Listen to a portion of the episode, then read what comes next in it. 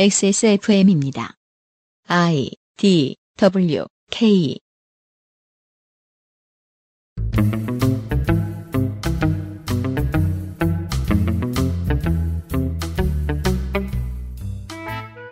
그것은 알기 싫다 특별 기획 2019 국정감사 기록실 농림축산식품해양수산위원회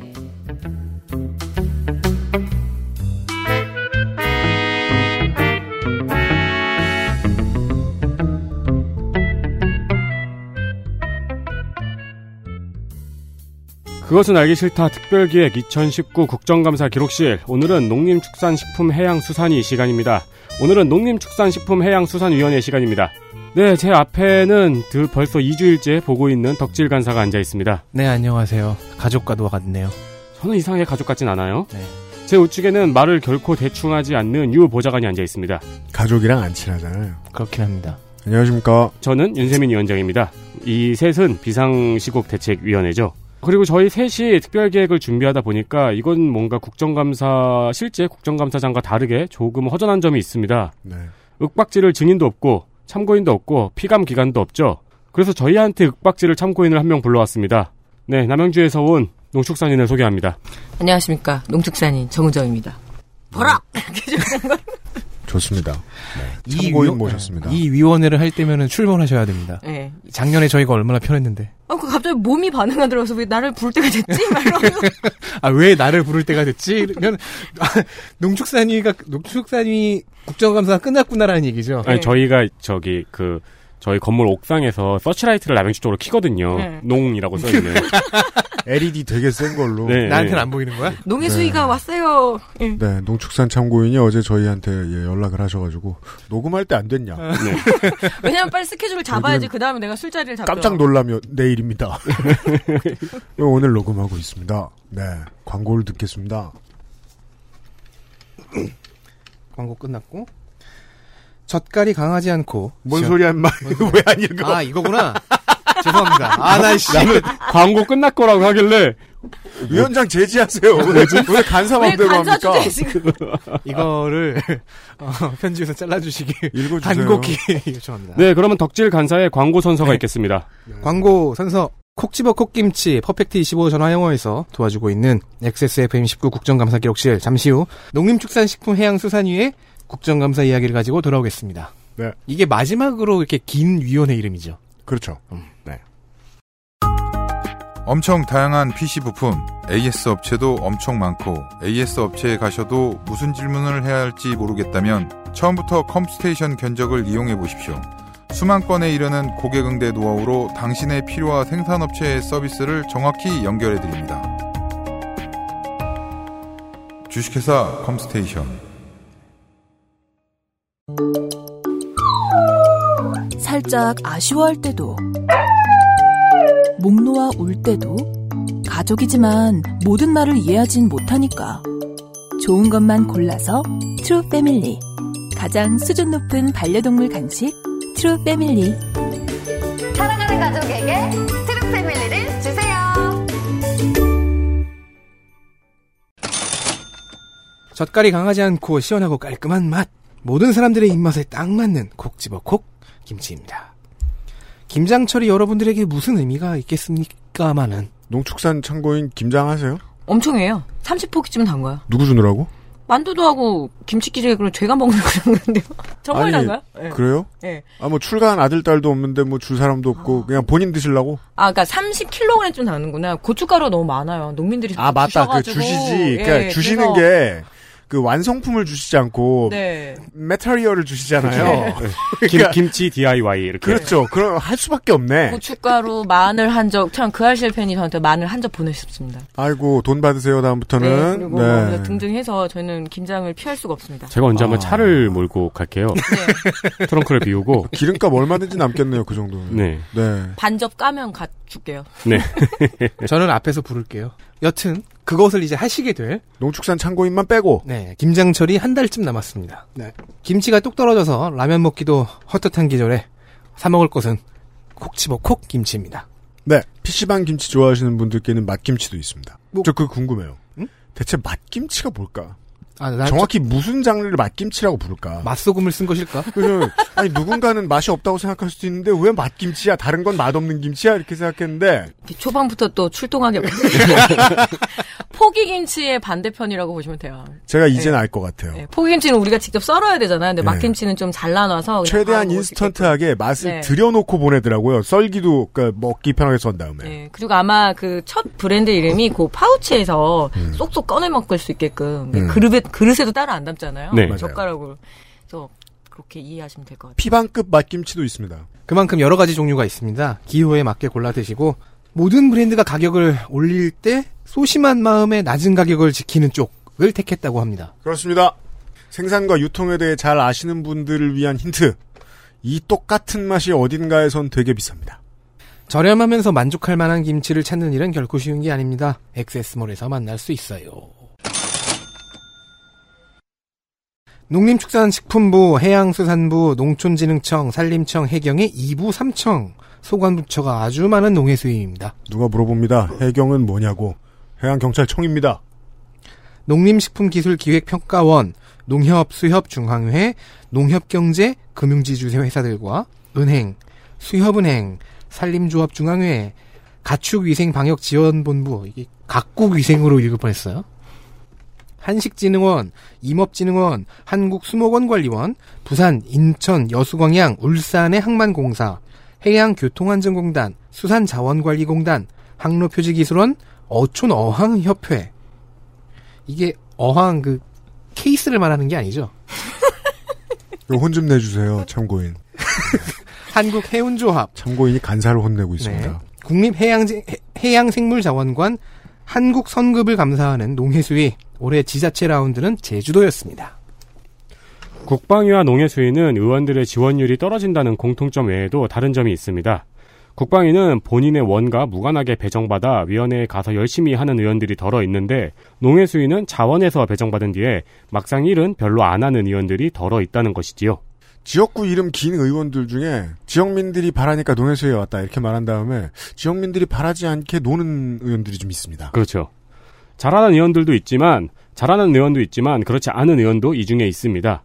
위원장이 비교섭입니다. 민주평화당 전남 고흥 보성 장흥 강진 황주홍 민주당 간사 충남 천안 을 박안주 등 6명, 한국당 간사 충북 증평 진천 음성 경대수 등 7명, 바른미래당 간사 전북 전북, 전북. 오타를 전부라고 썼어요. 전부 전부 전주. 전북, 전주, 을, 정운천 등 2명. 비교섭에서는 위원장 포함 대한정치연대 전북 김제 부안 김종혜. 사람들이 민주당인 줄 알고 있는 서울 마포 을 손혜원. 본인이 민주당일 거라 기대했던 전남 나주 화선 송금주 등 4명으로 무소속이 많습니다. 네. 민주평화당 듣기 싫은 얘기이겠습니다만은 한국의 국회는 종종 농해수위의 비교섭단체 혹은 제3당의 국회 제3당의 사회권을 줍니다. 왜 하필 늘 농해수위인가라는 비판적인 질문이 가능합니다. 그렇습니다. 네. 이 피감 기관 중에서는 그 농축산인에게 돈을 주는 기관도 꽤 있죠. 어, 다 주죠 다. 악마야 악마 아, 어. 저 아니, 마왕의 제가- 마왕. 저기 저 주요 금융 거래하는 은행이 하나 있는데 나는 또 심지어 그 NH뱅크도 아니고 지역 농축 그 조합원이에요. 아, 진짜요? 예, 준조합원이어가지고 그래서 그거 송금할 때 네. 은행 코드 다르잖아. 네 달라요. 농협중앙회로 넣으면 큰일 나죠. 그래서 꼭 쓸 때 가로 열고 단위 조합 이렇게 써드려요. 맞아요. 밑으로 스크롤 쭉 내려야 됩니다. 오. 농해수위 이슈를 어, 간단하게만 보시겠습니다. 저희들이 그 국감 초기에 알려드린 대로 농해수위는 일부 국감이 스킵됐습니다. 돼지 열병 때문이죠. 그렇죠. 네네네. 이슈들이 적지만 모아봤습니다. 이슈 하나. 시장 도매인제, 가락시장 도입. 민주당 박원주.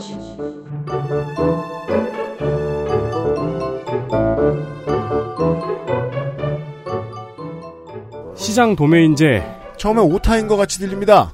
시장의 그 홈페이지 주소 얘기하는 것 같죠? 그렇죠. 네. D-O-M-A-I-N. 그렇죠. 네. 아닙니다. 도매하는 사람.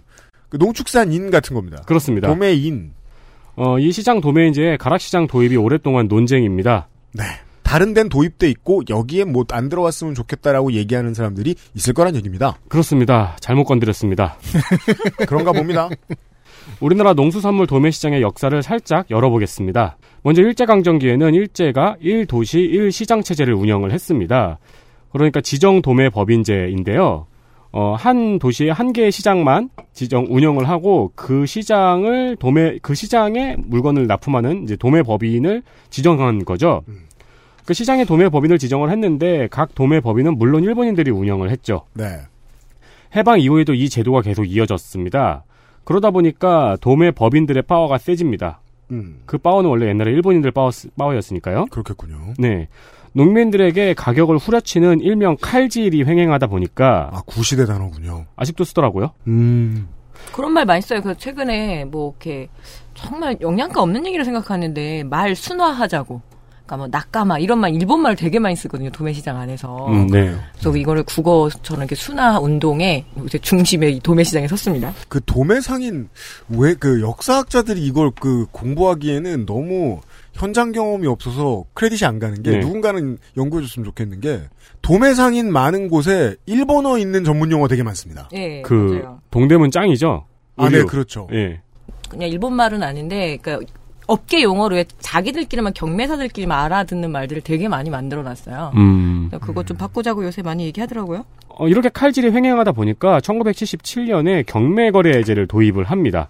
그리고 이 경매거래제를 원칙으로 제정을 하고 종합유통센터를 건립하기로 합니다. 이 경매거래제를 중심으로 하는 종합유통센터를 건립하기로 한 거죠. 그리고 85년에 서울 반입량의 70%를 취급하고 있던 용산 청가물 시장에 있는 상인을 가락동으로 옮겨서 공영 경매 시장을 개장하고 용산에는 이경식 사장님을 갖다 놨습니다. 그때 갖다 놨으면 8살이지만 아무튼 뭐 네. 청취자 여러분들이 아실 필요는 없습니다. 그때부터 있었든 뭐 지- 요즘 어제부터 있었든 무슨 상관입니까? 어쨌든 오늘도 있습니다. 네. 8살에 용산에 가서 내가 언젠가 여기다 컴퓨터 가게를 차릴 것이다. 네. 기다리다 보면 선인상가라는 게 생기는데. 네, 어쨌든 용산은 옛날에 청가물 시장이었습니다. 네. 서울 반입량의 70%를 취급하고 있던 경매제의 도입은 도매법인의 권력을 해체하고 농산물 거래의 투명성을 가져다 줬습니다. 그런데 조금 지나니까 경매를 맡은 중매인들이 산지를 돌아다니면서 밭대기를 해와서 폭리를 취하는 일이 벌어집니다. 자연스럽습니다. 그래서 94년에 문민정부는 중매인은 도매 행위를 못하게 합니다. 그리고 중개만 하도록 법을 바꾼 뒤에 중간에 산지에서 농수산물 판매를 위탁받아오는 도매시장 법인을 따로 또 만듭니다. 어, 그럼 유통과정이 이제 다섯 단계가 되죠. 음. 산지가 있고, 도매시장 법인이 있고, 그 다음에 경매를 중개하는 중도매인이 있고, 소매상인이 있고, 소비자로 오는 거죠. 그렇죠. 마지막 두 단계는 건너뛸 수 없고 그렇습니다. 앞에가 세 단계로 늘었다. 어, 이게 그 가락시장에서 이용되고 있던 제도입니다. 음. 그런데 2000년대가 오니까 대형마트가 등장을 했습니다. 그렇죠.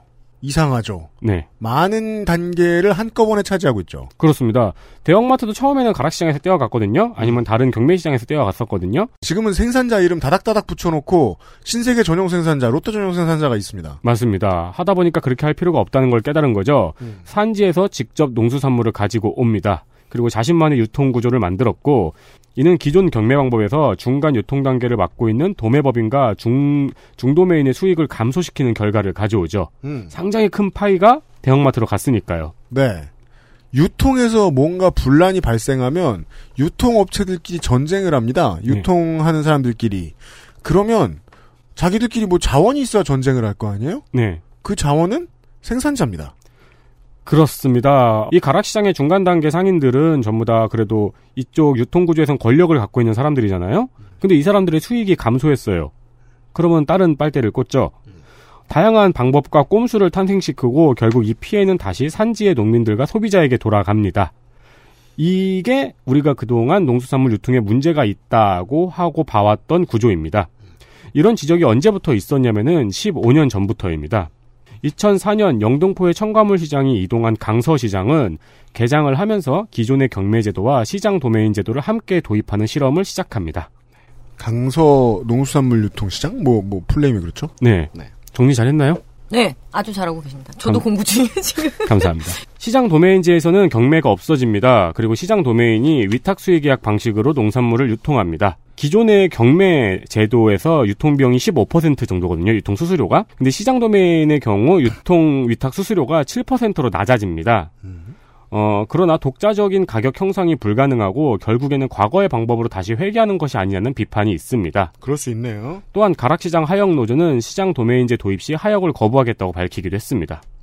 오 어? 이윤상 관련이 있나 보네요. 그렇죠. 왜냐하면 이게 그렇게 차이를 보시면 될 것 같아요. 경매제도 같은 경우에는 출하자, 그러니까 생산자가 있고, 그리고 도매시장 법인, 그리고 중도매인 소매상 이런 단계잖아요. 예. 그럼 무조건 이 하역을 하는 그 딱 뭐랄까 계약돼 있는 노동자들이 있어요. 그런데 음. 아 이게 경매제도 가장 큰 문제는 아무리 마이너스, 그러니까 그 농산물 가격이 마이너스여도 수수료는 챙긴다는 거죠. 왜 우리 펀드 가입해 보면 그렇죠. 펀드 떨어져도 수수료는 줘야 되잖아요. 네. 그래서 뭐 유니버설 보험 같은 것도 그렇고 우리 그저 예. 음. 암치료제 카 암치료제 카드 수수료 같은 거군요. 네네네. 예, 예. 그런데 이게 만약 시장 도메인 제도로 변하게 되면은 일종의 커다란 판에서는 파이 나눠 먹기가 돼서 그만큼의 물량을 못 가져간다는 음. 거죠. 왜냐면 시장 도메인 제도는 직접 출하자하고 이 시장 그 뭐죠 도메인하고 직접 거래 같은 의미거든요. 서로 가격도 결정을 하고 음. 좀 합의를 하고 그러니까 하역 노조가 기존의 물량에서 많이 밀려날 확률이 음. 있기 때문에 매우 두려워하고 예. 예를 들면 마트를 그 농산물 시장에 거래하는 사람들이나 노동자들이 막아서진 못했을 거 아니에요. 네. 뭔가 저 시민 활동은 했겠지만 근데 마트의 역할에서 소매를 빼놓으면 도메인처럼 되는 걸로 들리네요. 예. 저는. 그렇죠. 네. 그래서 경매제도의 가장 핵심은 지금 도매시장 법인이 사실 이게 제일 문제였던 게 잘 됐던 면도 있는데 너무 독점 체제였었어요. 몇 개 없다고. 한 다섯 개 정도? 뭐 가장 대표적인 게 뭐 대하청과 한국청과 뭐 이런 그러니까 소수의 도매법인들이 좀 굉장히 꽉 쥐고 있었어요. 다섯 개면 독점이네요. 그래서. 예. 다섯 개에서 채 열 개도 안 되는 걸로 제가 알고 있는데, 그러니까 시장 주도 권력들이 이 소수의 어떤 그 시장 도매법인들이 갖고 있고 그 도매법인들이 우리나라의 농수산물 유통을 다 책임지고 있는 거잖아요. 거의 34%를 책임지고 있대요. 음. 제가 최근 통계를 보니까 그리고 이 가락동 시장 가격이 기준이에요. 네. 자꾸 기준으로 만들어지다 보니까 이 농산물 시장의 뭐랄까 시가, 시장 가격을 결정하는 모든 권력이 가락동에 집중이 돼 있어서 그 문제가 좀 핵심이라고 보시면 되는데 당연히 어떤 이런 체계를 무너뜨릴 때는 굉장히 다양한 이해관계가 충돌을 하잖아요. 네. 그래서 뭐 얘기하시겠지만 하다못해 지금 농식품부 장관하고 예 공사 사장하고도 다르거든요 의견이 호. 쉽지 않은 문제입니다. 그리고 최근에 뭐 하나 더 보태자면 이 도배시장 법인들 중에 청가 시장들이 사모펀드에 많이 넘어갔어요. 음. 가장 대표적인 대화청가도 어 실제로 뭐랄까 그 주주 최대 주주는 호반건설이거든요. 어. 그런 식의 그러니까 돈이 돼요 이게 네. 무조건 수수료 가져가는 거고 그리고 독점력이 높고 물량을 그만큼 끌어안을 수 있기 때문에 돈이 되기 때문에 사모펀드에서 굉장히 많이 관심을 갖죠. 사모펀드는 1년 내에 팔면 좋은 프로젝트 아니면 네. 계속 쥐고 있으면 좋은 프로젝트 둘 중에 하나 아니면 안 건드려요. 네. 후자는 무조건 조금씩 안정적인 수익을 내준다는 거거든요. 그렇죠. 구리청가 시장이 최근에 굉장히 논란이 됐던 게 옛날에 그 청량리 시장의 기능을 구리 시장으로 옮겨놓은 거거든요. 예, 예. 근데 뭐 그 구리 시장 사장이라고 그러죠. 좀 황당한 데서 많이 사장님을 맡았었어요. 그래서 뭐 케이블 TV 사장님도 맡고, 그러니까 늘 이쪽 소위 말하는 농민 쪽에서 불만이 많았던 건 농업 전문가들이 아니었던 거거든요.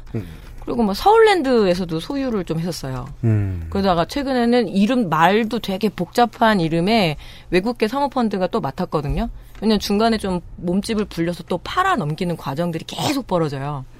그래서 그런 것까지 지금 이 시장 도메인 제도는 좀 볼 필요가 있죠. 네. 음, 자본의 입장에 있어서 농수산물 도매 시장은 상품이군요. 네. 금융 상품이군요.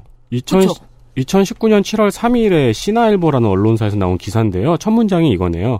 청가 도매상이 기업가 사모펀드의 새로운 캐시카우로 종목받고 있다.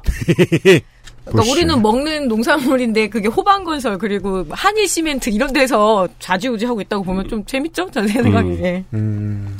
네, 이 강서시장의 경우에는 두 가지 제도를 함께 운영하고 있습니다. 경매 방식과 시장 도메인제를요. 이것도 초반에 약간 비판을 받았던 게 시장 도메인제도 가격 기준이 필요하잖아요. 그 가격 기준을 결국 가락시장 가격으로 삼았었거든요. 네. 그리고 개장 초기에는 경매제의 비중이 높았으나 지금은 시장 도메인제의 거래량이 더 높아졌습니다. 그렇군요. 역, 예, 역전을 하고 이제 가격 기준도 가락시장에서 가져오지 않는다고 하더라고요. 네. 가락시장에 이 시장 도매제를 도입하자는 논란은 오랫동안 지속되고 있습니다. 도입을 지금 아예 싹 바꾸자는 게 아니고 여기도 이제 두 가지 투트랙으로 가보자, 둘 다 운영을 해보자인 건데 관계자, 전문가, 언론사가 모두 의견이 다릅니다. 언론사별로 의견이 다르고 네. 관계자들도 조직별로 의견이 다르고 다 달라요. 그렇습니다.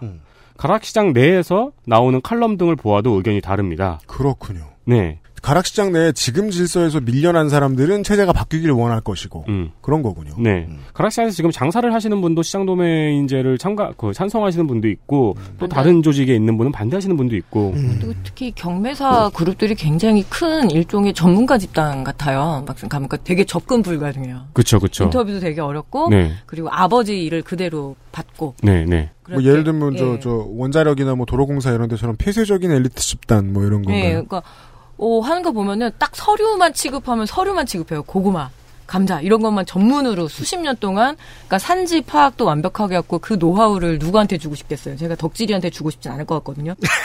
우리 왜 전가요? 아 우리 아들한테 주고 싶죠. 아, 그렇지, 그렇죠. 그런 식으로 운영이 돼서 그 폐쇄성에 대한 비판도 굉장히 많았고 강서 농수산물 시장이 지금 실험하는 게 오전 경매 제도를 도입을 했어요. 네. 그러니까 산지에서 물품을 그러니까 무- 그 농산물을 가져다가 경매 시간이 새벽 경매고 그러니까 너무 늦으면은 농산물 신선도도 떨어지고 이러는데 강서에서는 오전 경매를 해보거든요. 근데 음. 그게 되게 반응이 좋아요. 예. 오자마자 경매를 해버리는 거군요. 네, 그래서 선도도 유지해서 좋은 더 등급도 받을 수 있고 이런 면에서 좀 강서 시장을 좀 많이 주목을 하는데 역시나 이것도 잘 못 못하고 있다 막 이러면서 좀 많이 까는 언론들도 있죠. 아, 네. 음, 도메인지의 영향이 있기 때문에 가능한 일인지는 모르겠습니다. 네. 어, 국정감사장에서 박안주 의원은 이를 농림축산식품부의 김현수 장관에게도 물어보고 서울시 농수산식품공사의 김경호 사장에게도 물어봤습니다. 김현수 장관의 경우에는 부정적입니다. 그리고 김경호 사장은 추진하고 싶어 합니다. 왜냐면 서울시가 강서 시장을 가지고 굉장히 많은 실험을 해서 네. 예, 그걸 한번 계속 해보려고 하거든요. 왜냐 둘 다 가락동도 강서도 서울에 있는 거잖아요. 네. 그래서 입장들이 좀 다르겠죠. 알겠습니다. 농수산식품공사는 전 사, 이전 사장도 찬성 쪽이었고 네. 박안주 의원의 경우에는 농수산식품공사의 김경호 사장에게 물어본 건 사실 팀플이었어요. 음. 네, 네. 어때요? 하고 얘기하면은 뭐 그렇죠. 어떤 면에서 필요해요? 그 아, 네, 그렇죠. 얘기하면 예, 네. 그런 식이었고 김현수 장관에게는 시장 도메인제가 답이 아니더라도 유통 개혁이 필요하다고 얘기했습니다. 알겠습니다. 이거를 이거를 건드리다니 건드리지 말라고 자꾸 얘기하는 그 이슈들에는 보통 전문가를 자임하며 세상에 이 일이 밝혀지는 걸 원치 않는 사람들이 존재합니다. 전 그게 꼭 옳다 그르다를 말하고 싶지도 않아요. 때로는 그들이 옳을 때도 있거든요. 근데 그게 옳은지 그른지는 우리가 절대 모를 거예요. 그들이 얘기 안 해줄 테니까요. 네. 네. 핵심은 뭐 경매제도가 나쁜 건 아니었거든요. 어쨌든 현대적으로 이렇게 농수산물 시장을 이렇게 안정화 시켰다고 해야 되나? 음. 체계를 잡아온 건 분명 히 옛날 진짜 주먹구구식이었거든요. 네. 근데 이게 이제 시효가 다 했다는 거죠. 90년대 방식을 보통 2020년이 다 되는데 여전히 그 방식을 쓰고 있다는 점에서 좀 바뀔 때가 되긴 된 것 같습니다. 그러니까 네. 가장 중요한 거는 그 동안에 그 중간에 권력이 너무 커졌기 때문에 네. 그걸 한번 휘저어줘야 된다는 게 큰 의미가 아닐까 싶네요. 저는 좀 그런 편이 편에 서고 싶습니다. 알겠습니다. 네. 말이 굉장히 조, 조심스러워요. 왜냐면 이렇게 아, 요즘 여기서 한 네. 마디에 오늘 섭외 건수 반이 날아가니까. 죽는 겨. 이미 날라간 게 한두 개가 아니어도 그 아실 때문에 지금. ESF 이야기가 나오면서 사람들이 뭐 소셜이나 이런저런 데에서 어, 온라인에서 의견을 남기기를 아, 이렇게 저 다 죽어가는 모습을 보고 있자니까 되게 슬프다. 그런 이야기들을 많이 남겼습니다. 그건 그 이야기대로 의미가 있습니다. 하지만 오랫동안 지켜본 사람들이 보기에는 와 이런 모습 처음 봤나봐 평생 고기 먹었으면서 저런 위선자 이런 생각도 듭니다. 이 관련 이슈 하나 준비해 주셨습니다. 간사께서. 이슈 둘 죽은 동물은 어디로? 민주당 윤준호, 바른미래당 정운천.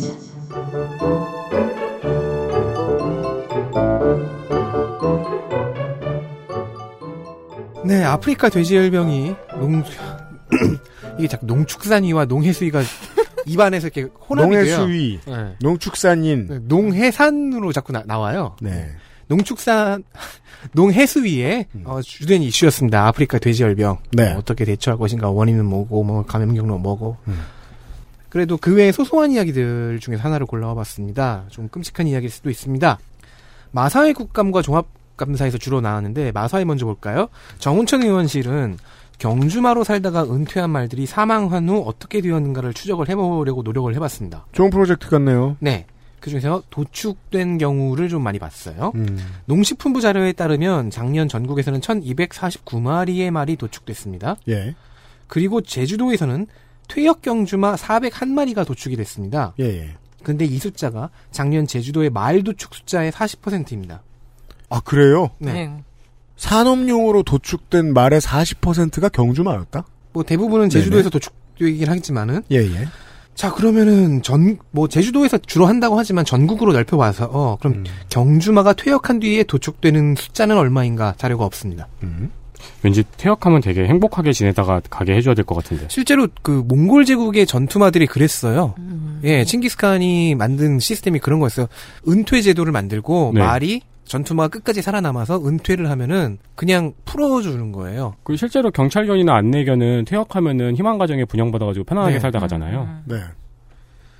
그런데 경주마는요 건강 관리와 성적 향상을 위해서 여러 가지 약물을 투여받습니다. 경주화 하다가 보면 부상도 입고 하면 이건 뭐 사실 괜찮죠. 왜냐하면 불법 도핑을 방지하기 위해서 이력 관리가 되니까 어떤 약을 얼마나 맞았는지 음. 이 약은 언제까지 효력이 그 효과가 있을 것인지 잔여 분량은 언제 나올 것인지가 다 추적이 됩니다만은 안 괜찮은 부분이 있어요. 경주마에서 퇴역을 하면 관리가 안 됩니다. 마주가 신고해야만 알 수 있어요. 그리고 마사회가 경주마에 허용한 약물의 종류는 약 200여 종류입니다. 음. 그 중에서 45종이 식용마에는 사용할 수 없는 약물입니다. 네. 이 중에서 가장 중요하게 다뤄지는 건 페닐부타존인데요. 2013년에 영국에선 이 페닐부타존이 검출된 말고기 때문에 난리가 좀 난 적이 있대요. 왜냐 인간이 페닐부타존을 넣- 섭취하면요 백혈구에 문제가 생겨서 어, 재생 불량성 빈혈이 생길 수 있기 때문입니다. 예. 오, 그러면 큰일 난 거네요? 말고기가 좀 위험한 거죠 지금. 2018년 8월부터 지난 7월까지 12개월 동안 퇴역한 경주마 1610마리입니다. 마주가 신고를 해야 알 수 있다고 했죠. 신고를 해주지 않아서 퇴역 후 소식을 거의 다 알 수가 없습니다. 마사회에서는 2610마리 중에서 7마리가 도축되었다는 사실만 알고 있습니다. 음. 99%의 행방을 모르네요. 네. 그리고 7마리 중에서 5마리가 식용마 사용 금지 약물을 투여받은 적이 있습니다. 의혹은 있는데 그 의혹을 뒷받침해 줄 만한 통계가 없는 거예요. 왜? 자료 자체가 없으니까. 음. 정운천 의원이 소개한 퇴역 경주마 케이프 매직의 사례가 가장 좀 공포스럽습니다. 이건 동물보호단체 페타가 알려준 이야기인데요. 케이프 매직은 경기를 마지막 경기를 뛴 직후에 인대와 뼈에 부상이 있어서 페닐부타존 100ml 아 100ml를 수여받았습니다. 그리고 2일 뒤에 도축됐어요. 이게 일종의 소염제인가 보죠? 그, 네, 저 읽어봤는데 전 무슨 약인지 그렇죠. 모르겠더라고요. 올해 또 다 냈다 문송이어가지고 음. 그죠? 사흘 나흘 내에 도축된다는 걸 보면 약물 투여 후에 증상의 차도가 보이지 않으면 도축을 하는 경우들이 있는 모양이군요. 아, 이게 말이 안 되는 거죠. 그러면 아니면 기록이 아주 잘못된 거죠. 네. 투약 시점에서 72시간 내였어요. 진짜 잘못됐다는 생각이 드는 게 지금 현재 그 농산물도 출하 전에는 농약 사용이 금지거든요. 음. 그래서 샘플로 다 뽑아와가지고 잔류 검사도 하고 그 시스템에 들어가 있고 음. 아, 그렇죠. 당연히 뭐 네네. 닭, 돼지, 소도 그런데 말만큼은 그게 아니었네요. 네. 케이프 매직의 마주가 지금 이건 굉장히 잘못한 거죠. 그렇죠. 이 게다가 약을- 법적으로 식용과 다른 용도는 또 다를 테니까요. 네. 관리 방법이. 물론 퇴역 경주마를 도축할 경우에 약물 검사를 아예 안 하는 것은 아닙니다. 농식품부가 하고 있어요. 근데 검역 시스템이 좀 이상해요. 저는 이게 도저히 이해가 안 가는데 검사 계획을 몇 건 할 것이다라고 그 해에 설정을 해놔요. 그리고 그만큼 검사를 하면 그 이상을 안 해요. 아, 그 총량 채우고 끝이야? 네. 그러니까 초반에 많이 했던 그 뒤에. 한정된 비용을 채워 놓은 다음에 샘플 검사인 것 같은 정도의 의의를 두고 만다는 거군요. 네, 금년에 설정된 계획 건수는 185건입니다. 음. 그러니까 이건- 이게 이걸 넘으면은 그 이상을 186, 검사할 수 없다. 186번째부터는 검사하지 않는 거예요. 이건 마치 톨게이트에서 185번째 차가 지나가면 그 다음 차부터는 돈을 안 받는 것 같은 느낌이네요. 선착순이잖아요. 음. 그리고 식약처는 말고기 유통 시에 식품 안전 검사를 하지 않고 있다고 합니다. 어, 검사가 비어 있네요. 네. 예전에 그 엄마들 사이에서 유행했던 게 이게 우리는 말고기 이제 고기만 생각을 하는데 제주도 가면 좀 먹잖아요. 네. 어, 말 육회부터 해서 근데 뼈, 가루. 뼈가루 예, 많이 팔죠. 그 관절에 좋다고 네. 아이들 키 키운다고 좀 음. 한때 유행이었거든요. 그래서 이래저래 좀 활용할 게 있긴 있나 보네요. 음. 말이. 제주도 말고기집 가면은 100%그 뼈가루 판다고 붙어 있어요. 네. 아, 안 먹는 게 맞는 것 같아요. 제가 그런 건 뭘 말까지 확인했거든요. 먹어. 그 말뼈가 진짜 그런 게 유명해가지고 네. 어, 보통 이제 그걸 가공해서 뭐든 만들어서 파는 업체들은 주로 수입산에 의존하는 것 같았어요. 음. 보면은 호주 뭐 이런데 제가 그런 걸 확인해 볼 일도 한 번 있었는데 그냥 식용 말 전용 농장이 있더만요. 어, 마유 크림 뭐 이런 것도 되게 예, 유행이었잖아요. 음. 그냥 전용 농장이 있고 음. 그냥 우리가 흔히 아는 호주의 농장들처럼 그냥 저 반경 8km에 그냥 풀어놓고 말만 식용 말만 왔다 갔다 하는 그런 곳이 있더군요. 그러니까 우리는 경주마하고 식용말이 섞인 문제가 네. 네. 다 벌어지는 거죠. 그리고 뭐 하나 더 추가하자면 아까 말했는데 마사회가 항상 국감의 단골 손님이거든요. 네. 그렇죠. 작년에도 많이 얘기 나왔고. 예. 올해는 심지어 D등급 받았어요. 경영 점수. 작년에 차라리 C등급이었는데 올해는 D등급이거든요. 근데 그러니까 저기 평균 연봉이 가장 높죠. 예. 그리고 직원들의 징계 제일 많이 받아요. 음주운전으로. 어, 다들 정치인 되실 분들인데. 예, 그러니까 이제 그런 거 근데 그걸 뭐 이렇게 해고도 안 하고 굉장히 약하게 그, 예. 그 사람들 음주 걸리면 내리면서 뭐말 안 탄 걸 다행으로 여기야. 막 그냥 뭐 감봉 뭐 이 정도 수준이어서 늘 그게 지적을 단골로 받는데 단골로 받는다는 건 그만큼 또 개선도 안 한다는 거거든요. 진짜요. 그렇겠죠. 이거는 정말 아, 되게 정말 그 공사 공기업 가고 싶어 했던 사람들이 마사회를 왜 꿈의 직장이라고 했는지 알겠네요. 네. 그러게요. 그러면은 이런 자료가 없는 이유가 마사회 그러니까. 때문일 수도 있네요. 그리고 마사회에서 일을 하고 싶었으면 이런 통기 자료들을 만들고 추적을 해봤겠죠. 올해 더 많이 지적받은 게 이 거의 몇 조 단위의 수익이 있는데 그 뭐랄까 단도박 투자를 너무 안 하는 거예요. 음, 음. 그 카지노는 3% 정도인가를 이렇게 도박 치료에다 이렇게 하는데 그거 저희가 작년에 여- 네. 이야기할 때는 0.002%였어요. 예. 뭐 개선이 잘 안 된 네. 거죠. 예. 그래서 작년에 저희가 그 새우깡 안에 새우만큼이라고 했었거든요. 음. 그렇죠. 한 봉지에 3.5마리던데요? 이번에 나왔어요.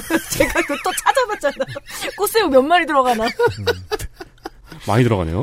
새, 우 향기 큰 새우가 아니잖아요. 그 꽃새우잖아. 대하면 질감이 다를 거고 작은 거 작은 거. 네. 작은 아니, 근데- 거 저기 그거- 꽃새우. 그건 또 어떻게 하세요? 아, 궁금해서 또 찾아봤죠. 자, 다음 뭐예요? 그 말에서 이제 개로 넘어가 보겠습니다. 유기견의 사체가 동물 사료의 원료로 재가공되었다는 주장입니다. 네. 물론 굉장히 일부지만요. 음. 윤준호 의원실이 28일 종합감사에서 추적해본 내용입니다. 자연사와 안락사한 유기견, 유기견의 사체는 매장되는 경우도 있는데 네. 렌더링 되는 경우도 있대요. 매장되는 경우도 훨씬 많은 걸로 알고 있습니다. 사체를 분주해서 고온 고압에 태우는 겁니다. 예, 예. 전염병 때문에 살처분된 가축 또한 이렇게 하는 경우가 있다고 하네요. 음. 그렇게 해야 돼요. 예. 제주도에서 금년에 지금 그러니까 9월까지 렌더링한 유기견 사체는 자연사의 경우 1,434마리, 안락사의 경우 2,395마리입니다. 음. 따라서 여기서부터 이제 슬픔을 느끼면 안 되고 그 산업이나 뭐 시스템의 측면에서 접근을 해야 되죠. 제주도의 경우엔 매립장이 다 소화할 수가 없는 숫자예요. 음. 이 숫자를. 음. 그래서 렌더링을 주로 선택을 합니다.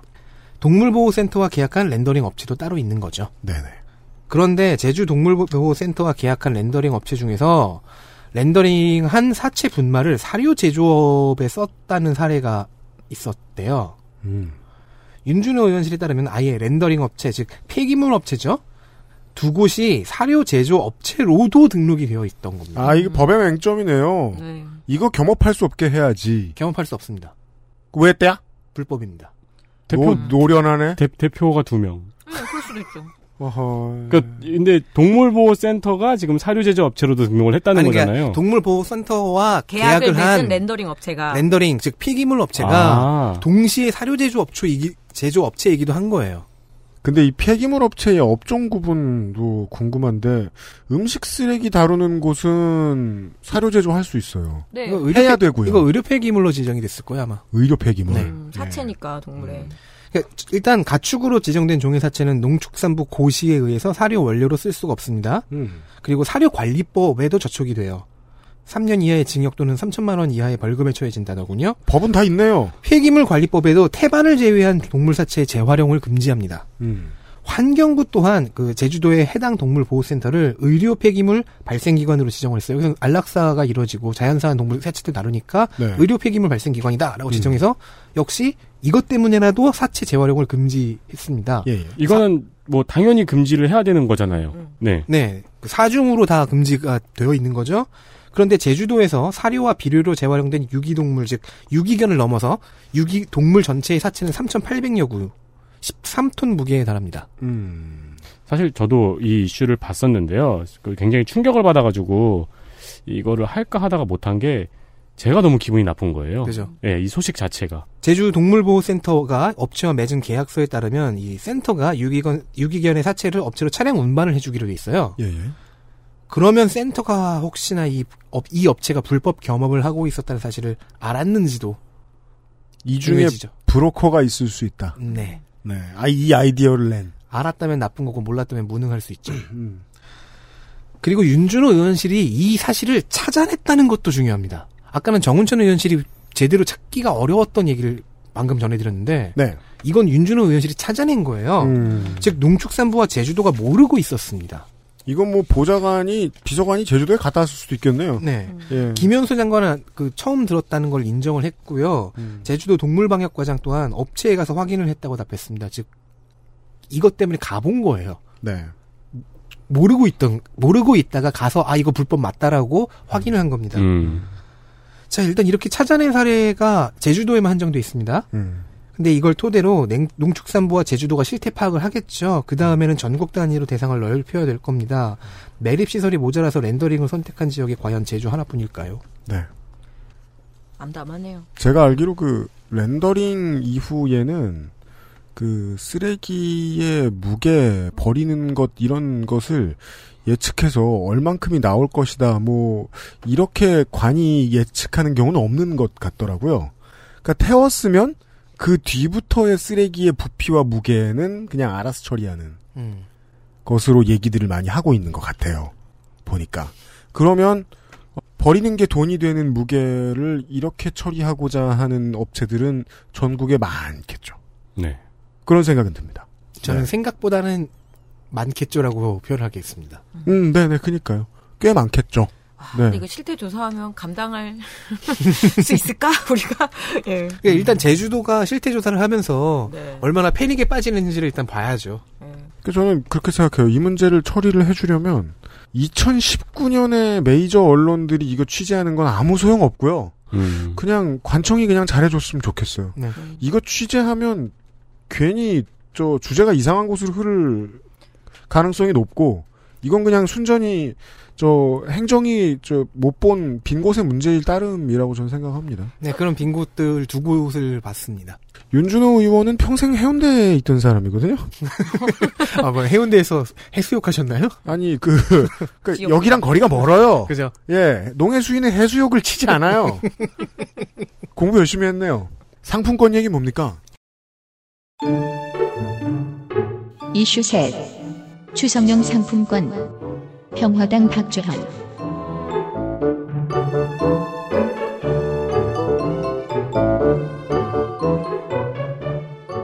너무 귀여운 사연이야 이거. 평화당이 귀여운 거 많이 합니다. 네. 네, 평화로워요. 국정감사 방송은 항상 분당된 고민, 것 빼면. 분당. 네.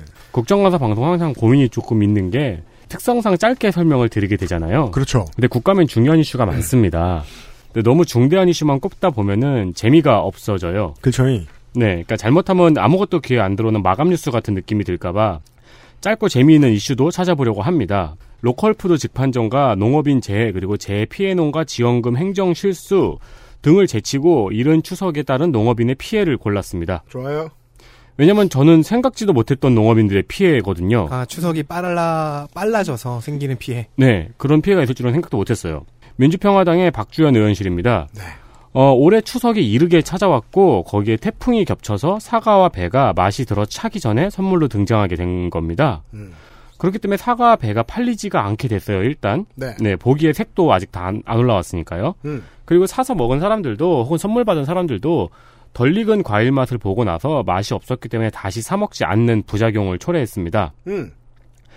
이 때문에 전북 장수군에서는 귀농 8년차 사과 농민 A씨가 사과는 팔리지 않고 생산량은 증가해서 가격이 떨어진 것을 비관해서 극단적인 선택을 하는 사건도 있었습니다. 예. 이 사건에 대해서 스토리가 약간 있는데요.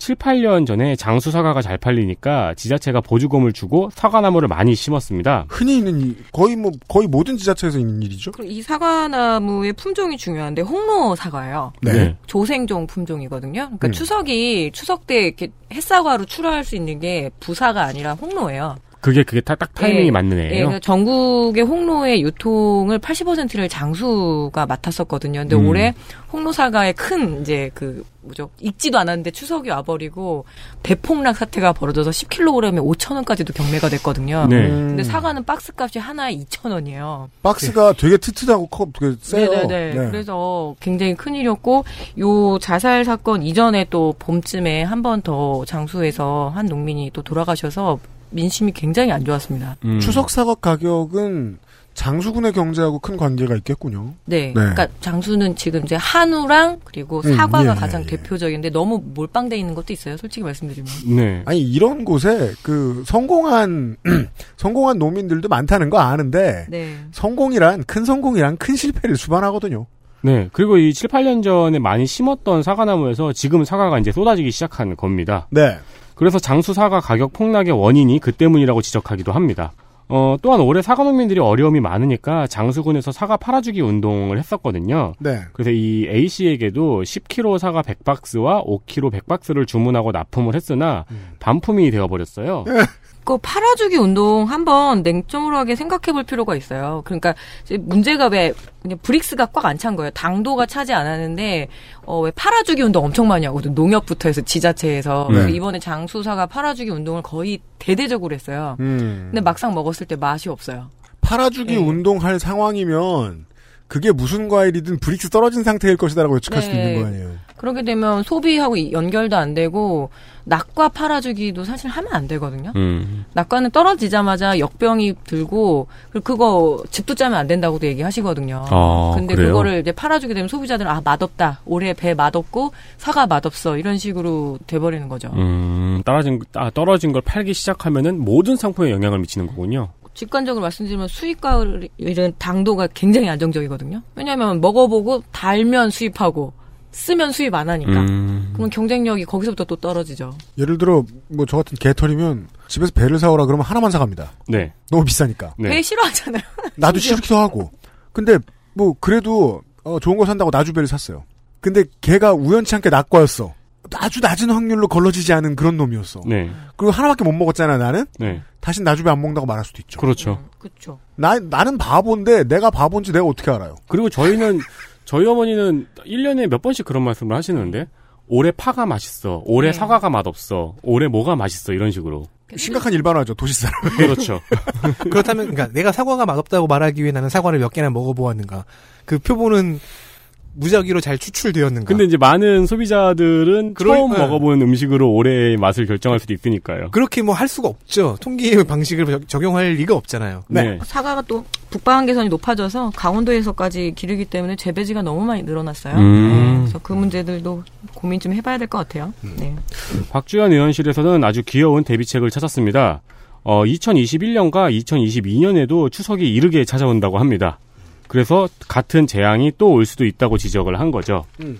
어, 그러니까 한 번 당했으니까 이제 좀 미리 대비를 해보자라는 의미입니다. 그리고 같이 아이디어도 하나 냈습니다. 네. 잘 익은 사과와 잘 익은 배 상품권 아이디어입니다. 아 퀄리티 보장 상품권이에요? 그렇죠. 그러니까 추석이 와서 선물을 주고 받아야 되잖아요. 어, 요즘 시대에 제일 비싼 상품이 퀄리티 보장되는 상품인데.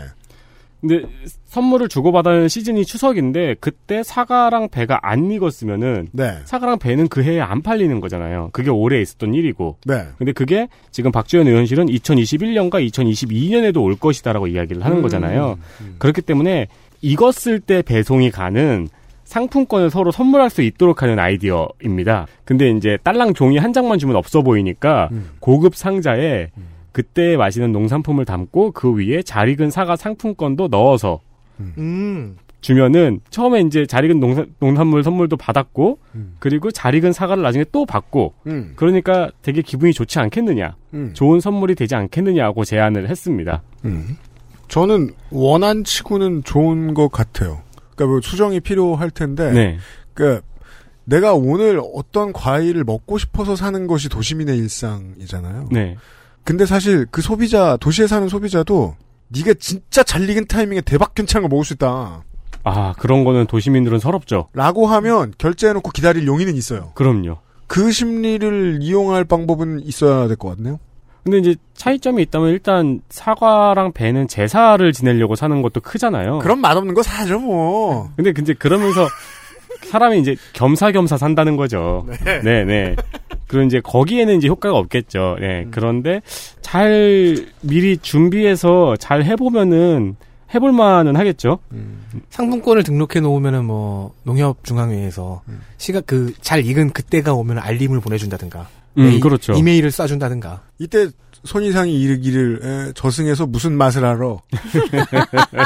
예, 그 제사는 그냥 지내고 네. 자기 먹는 건 기다렸다가. 맛있는 네. 걸로. 네. 어, 농협중앙회 김병원 회장은 의견을 적극 활용하겠다고 대답했습니다. 농협 좋죠, 뭐. 어차피 그러게요. 그 상품권이 그쪽 상품권 나갈 거니까. 그러니까 뭐 예를 들어 예. 그 뭐 농협 그 저거 있죠. 그 홈쇼핑 채널 있죠. 네. 네. 농수산 저 있죠. 거기에서 무슨 어 언제가 될진 모르겠지만 몇 월 언제쯤에 두 번째 수확된 영동군의 포도를 보내주겠다. 음. 음. 그래서 그냥 상품권을 사 선물을 해.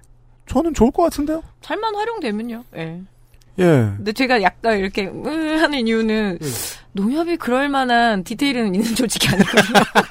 아, 이런 예약 배송 같은 경우에는. 아, 예, 뭐 그게 크게 신뢰는 안 가네요. 네. 하지만 아. 잘한다면 너무 좋을 것 같아요. 음. 근데 이거를 감당해야 될 그 유통 채널이 농협이라면 저는 의문점을 몇 개 던져. 제가 때로는 그래서 그 마트에서 사는 과일들 중에 스티커로 당도 보장 이렇게 붙어 있습니다. 네. 요즘에는 어떤 생각이 드냐면 집에 싸가 사가지고 가면서 먹기 전에 긴장돼요. 다 달까봐. 음. 그러면 대체 무슨 짓을 한 거야라는 생각이 들잖아요. 뭘 어떻게 쥐어짜서 이걸 한 거야? 그 제가 무슨 말 하고 싶은 거냐면 이마트랑 롯데마트는 하는데 왜 농협은 못하냐는 거예요. 농협은 뭐 내년에 선거 있습니다. 파이팅 하십시오, 다들. 네. 그, 저기, 조합원이니까 선거도 하시겠네요, 투표도? 전 준조합원이에요. 아, 그래요? 네. 아, 그게 다르구나. 예. 아무튼 네 이런 아이디어고요. 네. 아 태풍 얘기입니다. 이슈 넷 특별재난지역 민주당 오영훈 한국당 강석호 무소속 손금주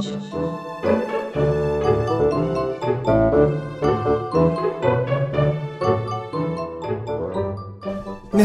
이번 태풍으로 인해 특- 제주도를 특별 재난 지역으로 선정할지에 대한 이슈가 15일 제주도 국감에서 먼저 나왔습니다. 그러니까 이걸 왜 논의해야 했냐면은 현행 기준으로는 제주도가 특별 재난 지역이 되지 않기 때문입니다. 왜죠? 알아서 특별 자치하라 이건가요? 제주도는 원래 특별하니까? 그니까 네, 원희룡이 쉬워서 특별 재난 지역이 돼야 어, 구호 복구 교사- 보상 경비를 중앙 정부가 지원을 해주고 네네 뭐 납세 유예도 좀 받죠. 음. 특별 재난 지역을 선포하는 기준과 절차는 재난 및 안전관리 기본법에 있습니다. 선포는 그러니까 특별 재난 지역을 지정하는 건 대통령령으로 결정이 돼요. 네 이는 재난 안전 대책 본부라는 이제 기구가 만들어지면 그 본부장이 건의하는 절차로 음. 이루어집니다.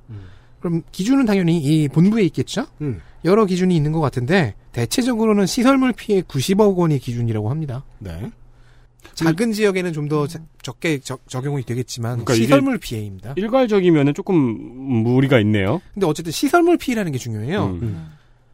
이게 기준이다 보니까 태풍을 연속으로 맞아서 이제 뭐 금년에 제주도는 강수량이 연평균보다 훨씬 많이 나왔다고 하죠. 음. 제주도는 해당이 없어요. 음. 오영훈 의원실에 따르면 이- 이번 제주도의 피해액은 시설물은 16억인데 농작물 피해가 208억입니다. 아, 이 특별 재난 지역 이 규정은 도시를 위한 거군요. 그렇죠. 그래서 농작물 같은 경우에는 뭐 풍수의 보험이나 농작물 재해 보상 이런 게 있어야 되는데 가입률이 굉장히 떨어지거든요. 네. 특히 이제 소농들인 경우에는 거의 국가에서 80% 정도를 보존해줘도 잘 안 들어가세요. 그리고 제주도가 당근하고 양배추랑 감자랑 얘들이 물기 안 좋아해요. 음. 제주도에 물 쑥쑥 빠져나가잖아요. 네. 근데 이렇게 물이 한번 들이차면은 당근 농사 같은 건 정말 치명적이거든요. 그리고 감귤 후두둑 다 떨어지고. 그게 농수산물 재해보험이 국가에서 50%를 지원해주고 농협에서 30%를 지원해주고 나머지는 지자체나 개인이 네. 이제 하는 건데 그게 지금 가입률이 뭐 8%? 음, 근데 재난안전대책본부에서 봤을 때는 시설물이 그냥 하우스 몇 개 날아간 걸로 보일 음. 수밖에 없다는 거 아니에요. 시설물 밑에 네. 당근이 어떻게 됐든. 16억이니까 어, 네, 이거는 뭐 건의를 못 하겠네요. 그나마 하우스가 날아가는 건 괜찮죠. 그것도 일종의 그래도 이렇게 상계할 수 있으니까. 근데 이거는 노지잖아요. 그러니까 쉽지 않아요. 예. 네, 사실 제가 아, 노지에 시설물이 없다고 봐야 되나요? 허수아비 음. 빼고? 아, 없죠. 노지 그죠? 맛인데 음. 시설물은 아니죠. 허허.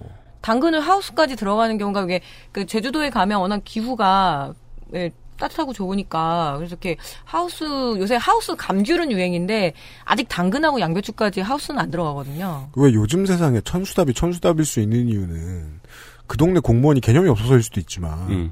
그래도 농사가 잘 되니까 천수답으로 남아 있을 수 있는 거잖아요. 네. 그러면 땅으로 보기엔 되게 귀한 땅인데 어, 재난에서 보기에는 그냥 빵원짜리네요. 네. 제, 주도 농업 우리는 어업을 많이 생각하는데 음. 제주도 없으면 우리 겨울에 비타민 채소 많이 만들잖아요. 네. 거의 겨울 농업은 제주도가 책임 다 지고 있죠. 음. 아, 거긴 겨울에도 그게 잘하니까 거기서 예, 그래서 올려보내는 양배추, 거군요. 브로콜리, 감자, 월동, 무, 월동, 배추 등등등. 그렇다면 어. 이건 제주도만의 문제가 아니군요. 그러니까, 그렇군요. 그러니까 모든 논밭의 문제네요. 네. 네, 농장과. 그래서 원희룡 지사는 정부에 정부에 농작물 피해액을 기준에 포함시켜 달라고 건의를 이미 넣은 상태입니다.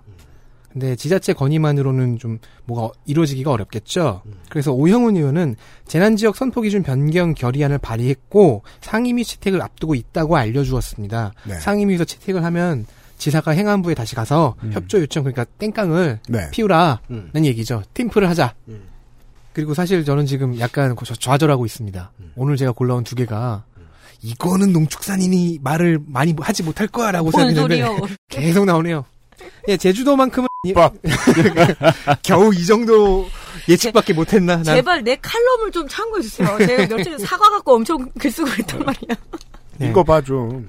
제주도만큼은 아니어도 시설물이 아닌 현물 피해를 많이 본 지역도 많죠. 음. 그래서 몇몇 의원들은 이 이슈에 얹어서 자, 그, 자기 지역구의 피해를 홍보합니다.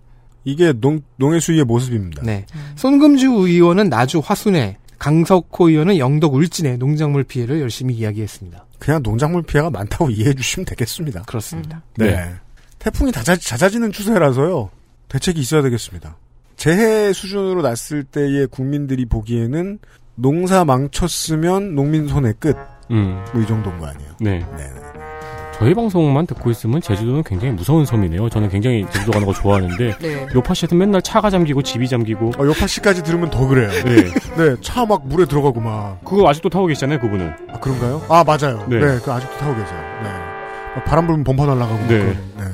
네. 제주도 주민 여러분 부디 덕질을 하실 때는 어, 창고를 지하에 두지 마십시오. 네. XSFM입니다.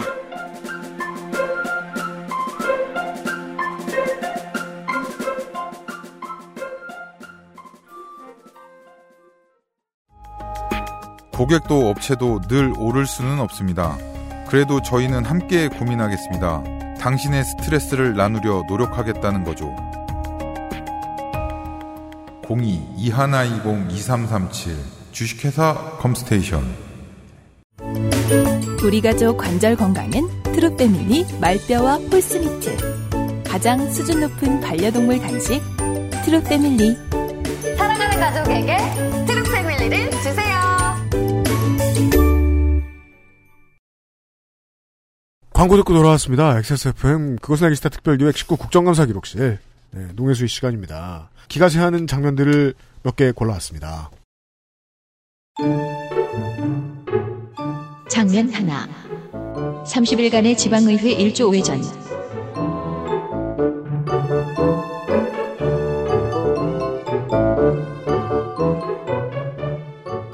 네, 그렇습니다. 10월 13일 농협 국감의 오전 질의를 마쳤습니다. 점심을 먹어야 합니다. 음. 그렇습니다. 농내 위원장은 짜장면을 먹었죠? 그렇죠. 네. 짱면 먹었죠. 네. 농해수위의 위원장과 의원들은 어, 농협중앙회장과 임직원들이 함께 가서 복요리 전문점으로 갔습니다. 복은 비싼데. 어, 인당 3만 원입니다. 네. 인당 밀복이다, 밀복. 이거에서도 다른 얘기가 나오네. 무서운 분이야. 비싼 복 요리는 아니에요. 3만 원이면. 음. 맞아요. 네. 인당 3만 원짜리 밥을 먹었습니다. 30명의 식사비는 102만 원이 나왔고 다행히 계산은 따로 했습니다. 참석 위원들은 계산을 따로 했기 때문에 문제는 되지 않는다고 밝혔습니다. 좀 슬프네요. 그 지방의회 관련 방송 들으신 청취자분들은 이미 틀린 그림을 찾으셨습니다. 그렇죠. 네.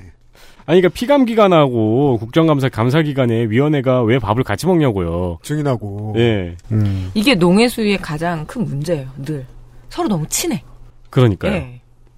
그러니까 여기는 형님 동생 하는. 여기는 그 이야기를 할- 하다가도 가끔씩 되게 분위기가 화기애애해요. 네. 의원들끼리도 이게 음. 그렇고. 또 뒤집어서 이야기를 해야 되는 게 지역구 이름 긴 지역구의 국회의원들은요. 그 지역 조합에 도움이 없으면 국회의원이 안 됩니다. 그렇죠. 될 방법이 없습니다.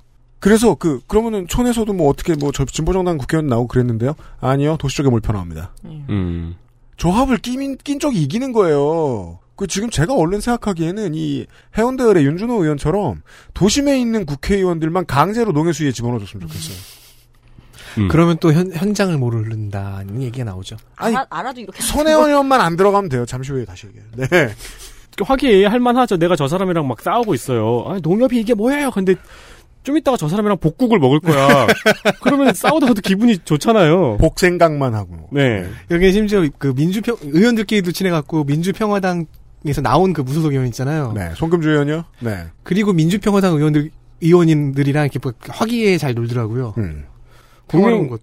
네, 국민권익위에서는 2016년 감사 기간 동안 국회의원과 피감기관은 직접적 이해관계가 있기 때문에 원활한 직무 수행이나 사교 의뢰 목적이 인정될 수 없다고 밝혔습니다. 네. 그렇기 때문에 3만 원 이내의 식사도 허용되지 않는다고 밝힌 적이 있었거든요. 음. 근데 사람이 글을 읽을 줄 알고 눈치가 있으면은 뒤에 3만 원 말고 앞에 내용도 읽어봐야죠. 그렇죠.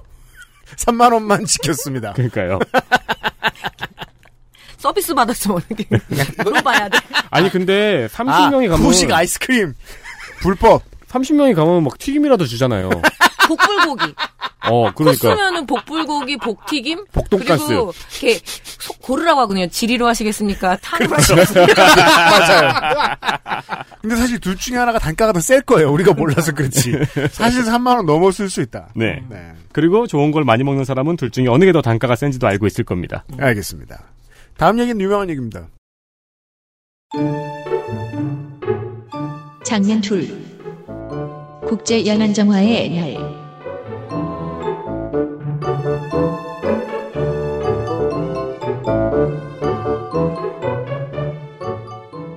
네, 박완주 의원은 작년 국감에서 해양 쓰레기 문제를 제기한 적이 있습니다. 네.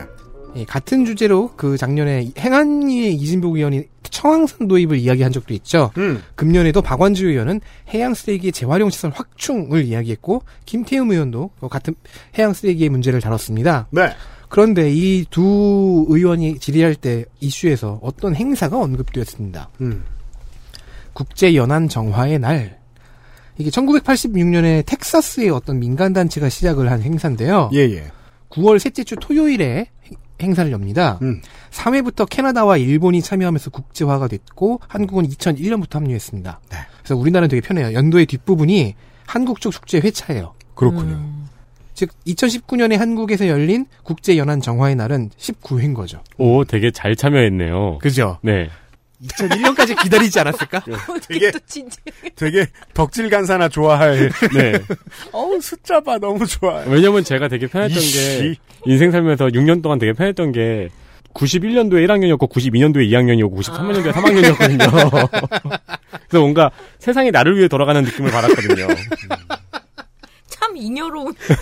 근데 가끔 2001년생 덕후 있으면은 좋아 죽겠네, 그냥. 자기, 그렇죠. 자기 나이 좋아서. 그쵸. 네. 근데 그 가끔씩 이 국제 연안 정화의 날을 다룬 기사 중에 우라카이를 하- 했는데 막 죽기 전에 손자 회사가 손녀한테 막 물어보고 야 2099년인데 나 몇 살이 물어보고 에휴. 아 아홉 살이다 이러고 죽고 그러니까 가끔 우라카이를 한 기사들에서 네. 2년 전 거 우라카이 하는 음. 바람에 19년 행사를 17회로 적은 경우가 있어요.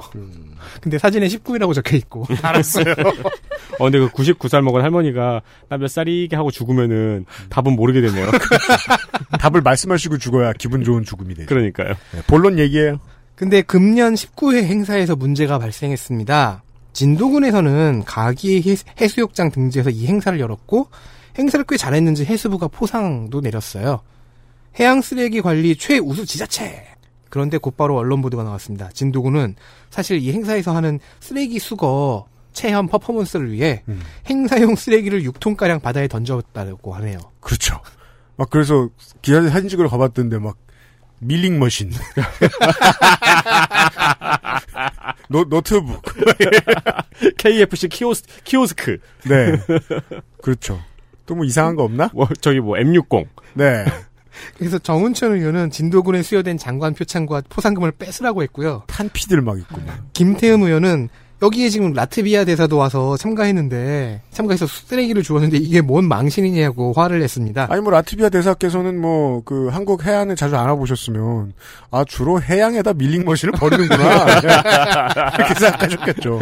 참 이상한 나라네. 네. 근데 김태흠 걔들이 의원 보고 있는데. 김태흠 의원이 한 가지 지적한 네. 건 재밌습니다. 네, 해수부가 행사 전에 점검을 나갔다. 음. 즉 미리 알고서도 같이 거짓말을 하- 했거나 즉 무- 그 나쁘거나 음. 아니면 속을 정도로 무능했다는 얘기죠. 왜 나머지 하나의 상상은 더 안 합니까?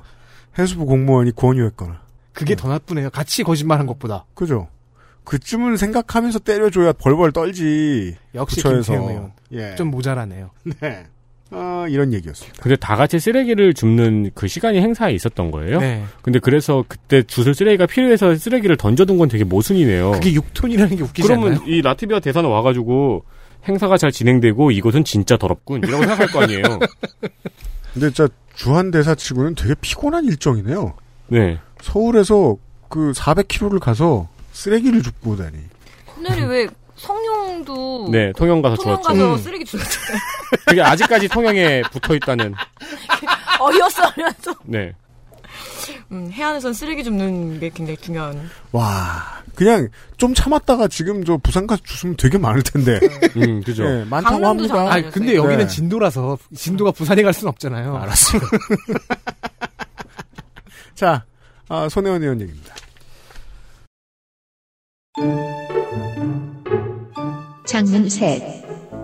손혜원의 분투와 말매의 미소.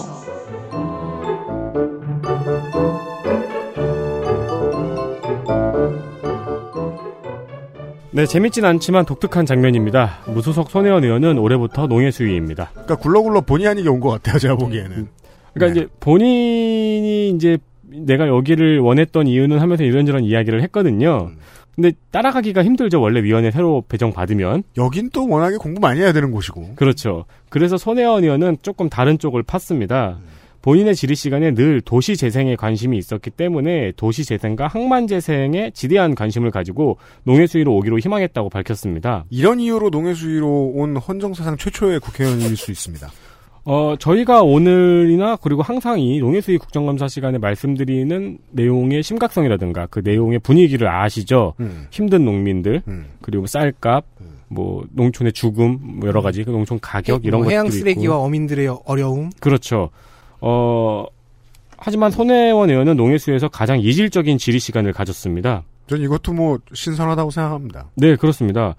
특히나 또 농해수위 의원들의 지역구는 말씀드린 대로 거의 농어촌이고 실제 농업과 축산업을 하고 계시는 의원들도 많아요. 네. 그래서 농해수위 국감 이렇게 보고 있으면은 아, 저분은 해 밑에서 일하시는 분이구나 이게 딱 보여요. 음. 네, 손도 보시면은 이렇게 일하시는 손이구나 이게 보이고. 근데 지역구는 마포에 평생 마케팅을 해왔던 사람이 앉아 있는 거죠. 소주 원료를 만드는 사람들이 이렇게 우르르 모여있는데 소주 이름 짓는 사람이 와서 앉아있어요. 그, 그렇죠. 네. 네. 도시개발, 창고 활용 방안, 그리고 문화적 가치가 있는 오래된 농역 건물 등을 활용하자는 주제는 국감장에 앉아있는 모두를 어리둥절하게 만들었습니다. 우리가 생각해본 적이 없는 얘기예요. 네. 어, 또한 국감장에서 진땀을 흘리고 있던 문성혁 해수부 장관에게는 힐링타임을 줬습니다. 네. 항만 재생, 항- 항만 재생에 대한 질의를 하면서 스웨덴 말매의 사례를 언급을 했거든요. 그걸로 유명한 동네입니다. 네. 근데 문성혁 해수부 장관은 항만 재생을 연구했던 사람이고요. 음. 특히 이 말매에 11년 동안 살았던 사람입니다. 아, 그래요? 예. 유학 갔다 왔구나. 네. 그래서 그 손혜원 의원이 말을 하고 있는데 갑자기 입이 한방미소로 바뀌어요. 음. 한방미소로 바뀌면서 갑자기 말투가 그 교수님 말투로 바뀌어요. 아, 그렇죠. 네. 나 나한테 치킨 질문한 거잖아. 막 그런 거, 그런 거 같은 거. 맞아, 맞아. 그, 네. 그러면서 강의 시간을 가졌습니다. 원래 이런 얘기 할 때는 그 답변 시간 정해주고 들어가야 돼요. 네. 네, 안 그러면 큰일 납니다. 10회가 편성되는 국감 1년. 한 4회 할 예정이었으나. 네. 네. 어, 강의를 듣고 있던 한국당의 이양수 의원은 장관님은 손혜원 의원이 질의하면 얼굴에 화색이 돈다고 말하기도 했습니다. 그래서 손혜원 의원이 워낙 그 홍보 달인 막 이런 걸로 자기 이미지 메이킹 돼 있잖아요. 네. 그래서 한시 그 K푸드라고 해야 되나? 그거 음. 왜 캐릭터 안 만드냐고 막 그런 것도 지적했어요. 한식진흥원이요? 뭐 한식진흥원을 콕 집었다라기보다는 그게 네. 뭐 농수 농수산물 수출할 때 어, 아주 눈에 확 들어오는 캐릭터 만들어라. 음. 아, 브랜딩을 해라. 네, 그러니까 그런 뭐랄까 지금 안 해도 될 얘기. 급하지 않은 이야기들을 음. 너무 혼자 신나게 하고 가셔가지고 확실하게 얼굴 도장을 찍힌 것 같아요. 그러니까 저는 그래서 그게 참 여러모로 손혜원 의원의 가치라고 보는 게 네. 들어와서 그 제가 지난 회기에는 장하나 의원이 그런 점에서 되게 인상 깊었는데 어떤 점이 인상적이냐면 들어와서 하나도 철들지 않았어요. 네. 그냥 자기 캐릭터 그대로 하고 갔어요. 그러다 보니까 손혜원 의원은 어딜 가서든 당장 관심 없을 얘기를 쭉 하다 가는 거예요. 음. 예. 입장 국가 입장하는데도 기자들이 질문하니까 쌩까요. 팬들한테는 막 웃으면서 이렇게 손 흔들어 주는 거여서 정말 투명하고 귀엽다 이 생각은 잠깐 했거든요. 전 뭐 그런 사람들 많았으면 좋겠다. 저는 근데 뭐- 물론 그러니까 이렇게 얘기해야죠. 16명 정원입니다. 농해수위에. 네. 이런 사람이 두 명이면 안 돼요. 복수면 안 돼요. 근데 16분의 1은 괜찮다. 네. 아니 어느 좋다. 어느 위원회에도 두 명 이상 있으면 안 돼요. 네. 한 명씩만 있어야 돼요. 그럼 너무 빨리 재생돼요. 네. 도시가요. 저- 좀비처럼. 네. 마- 마인부처럼. 농해수위 엘리트 플레이어 확인하시겠습니다. 농림축산식품해양수산위원회 엘리트 플레이어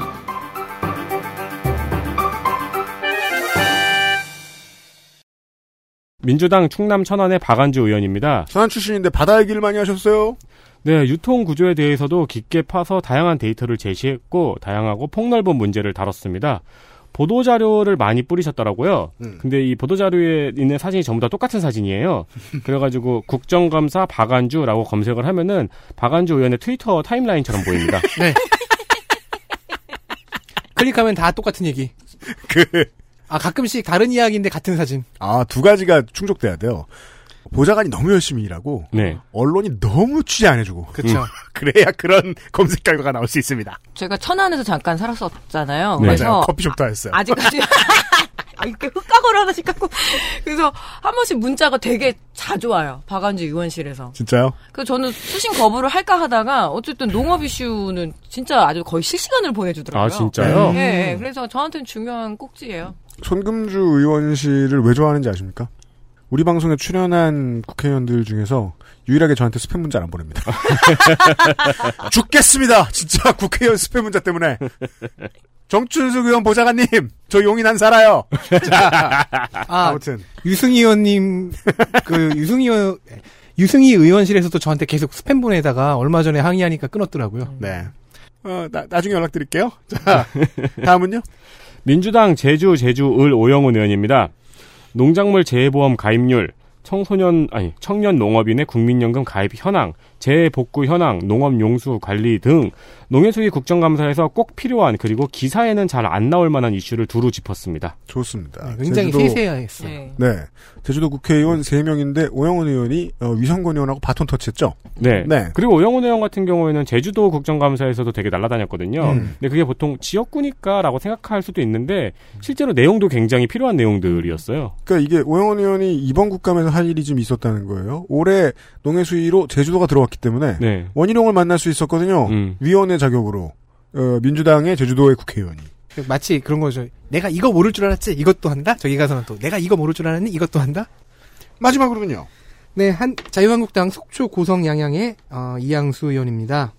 부- 북한에서 멧돼지가 내려왔, 내려와서 열, 그 돼지 열병을 파- 퍼뜨렸을 가능성도 있잖아요. 그러니까 북한의 멧돼지 이야기하면서 뭐 장재원 의원이나 아니면 하태경 의원이나 김진태 의원 이런 사람들은 북한이란 단어에만 집중했거든요. 네. 다행히 아닌 의원도 있었어요. 네, 이양수 의원은 야당에. 멧, 멧돼지에 집중을 했습니다. 그래야죠. 그래야죠. 멧돼지의 습성, 돌아다니는 방식, 이렇게 그러니까 막 지형. 그래서 화내다 말고 막 북한에서 종달새가 내려왔다고 승질내고 막. 멧돼지가 내려왔으면은 네. 그 예상 경로의 지형, 거기에 우리가 어떤 철책, 어떤 울타리를 쳐놨는가 그 형태까지 고려하는 이 사람은 이슈 하나하나를 깊게 팝니다. 네, 그리고 강원 산불감시 CCTV와 농어촌 공사와 LG U+의 이상한 계약, AT의 유리천장, 불법 사설 경화, 감시 인원 등 피감기관에 대한 날카로운 공격이 많았습니다. 네. 그 ASF 관련 이슈도 제가 이거는 한 번쯤은 다뤄야겠다라고 생각을 해가지고 좀 해봤는데요. 그게 조금 저는 무섭더라고요. 국정감사에도 ASF에 대해서는 별 얘기를 못해요. 예. 네. 그리고 또 관련 기관들이 국감을 받지 못하는 상황이었기 때문에도 영향은 있었을 것 같긴 합니다만. 그 종감 때 받긴 받았는데요. 네. 그 지금 와서 유입 경로 왜 미리 차단 못했냐 이런 얘기해서 뭐예요? 네, 근데 그 외에 다른 거에 대해서는 농해수위에서도 말을 잘 못하더라고요. 네, 대처는 지금 이거 하고 있고 그러면은 그 이전의 것들을 이전에 어떻게 유입됐는지를 재구성하는 건 아직 말할 수 있는 단계가 아닌 것 같더라고요. 그건 하나 뭐라고 할 수 있죠. 장관이 그 막 이제 막 돼지열병 퍼지려고 했을 때 우르르 다 데리고 가서 취재하는 바람에 음, 그 문제에 대해서는 이쪽에서는 굉장히 크게 비판했거든요. 음. 당신은 숙주가 안 될 거라고 생각했냐고 또 심지어 근데 그 농가가 다음날 판정을 받아버렸어요. 아 진짜요? 예, 아프리카 돼지열병 판정 받아서 뭐 취재진을 30명 데리고 오고 막 이런 식이었거든요. 음. 그러니까 신임 장관이 너무 좀 분기탱천한 거죠. 예. 네. 그 우리가 저 지난번에도 한번 제가 이거 이 국감 들어오기 전에 얘기한 적 있습니다만은 이런 상황이었으면 장관 유임시켜야 하는 거 아니었냐. 그렇죠. 음. 네. 정치적인 의리가 있고 그 어, 호남계 고생시키지 말라는 소리 듣기 싫어가지고 그냥 놔준 것 같은데 그런 거 따질 때가 아니었을 것 같다는 생각이 든다는 거죠. 음. 네. 음, 그렇습니다. 네. 네. 아, 노예술 시간이었습니다. 그렇습니다. 네. 아, 농축산 참고. 네. 네. 제가 오늘 띄어쓰기를 잠고 뭐, 진짜 잘못해가지고 농축 이렇게 산 띄어썼더라고요. 그럼 컨센트레이트 애시드가 되죠. 농- 농축산 참고인과 함께 했습니다. 아, 국정감사 기록실 농해수의 시간이었습니다. 예, 참고인 수고 많으셨습니다. 고맙습니다. 네, 저희들은 잠시 후에 마지막 시간. 어, 뭐, 뭐 남았습니까, 이제? 법사위, 여가위 마지막 시간에 봬요. 감사합니다. 안녕히 계세요. 고맙습니다. 잠시 후에 뵙겠습니다. XSFM입니다. I D W K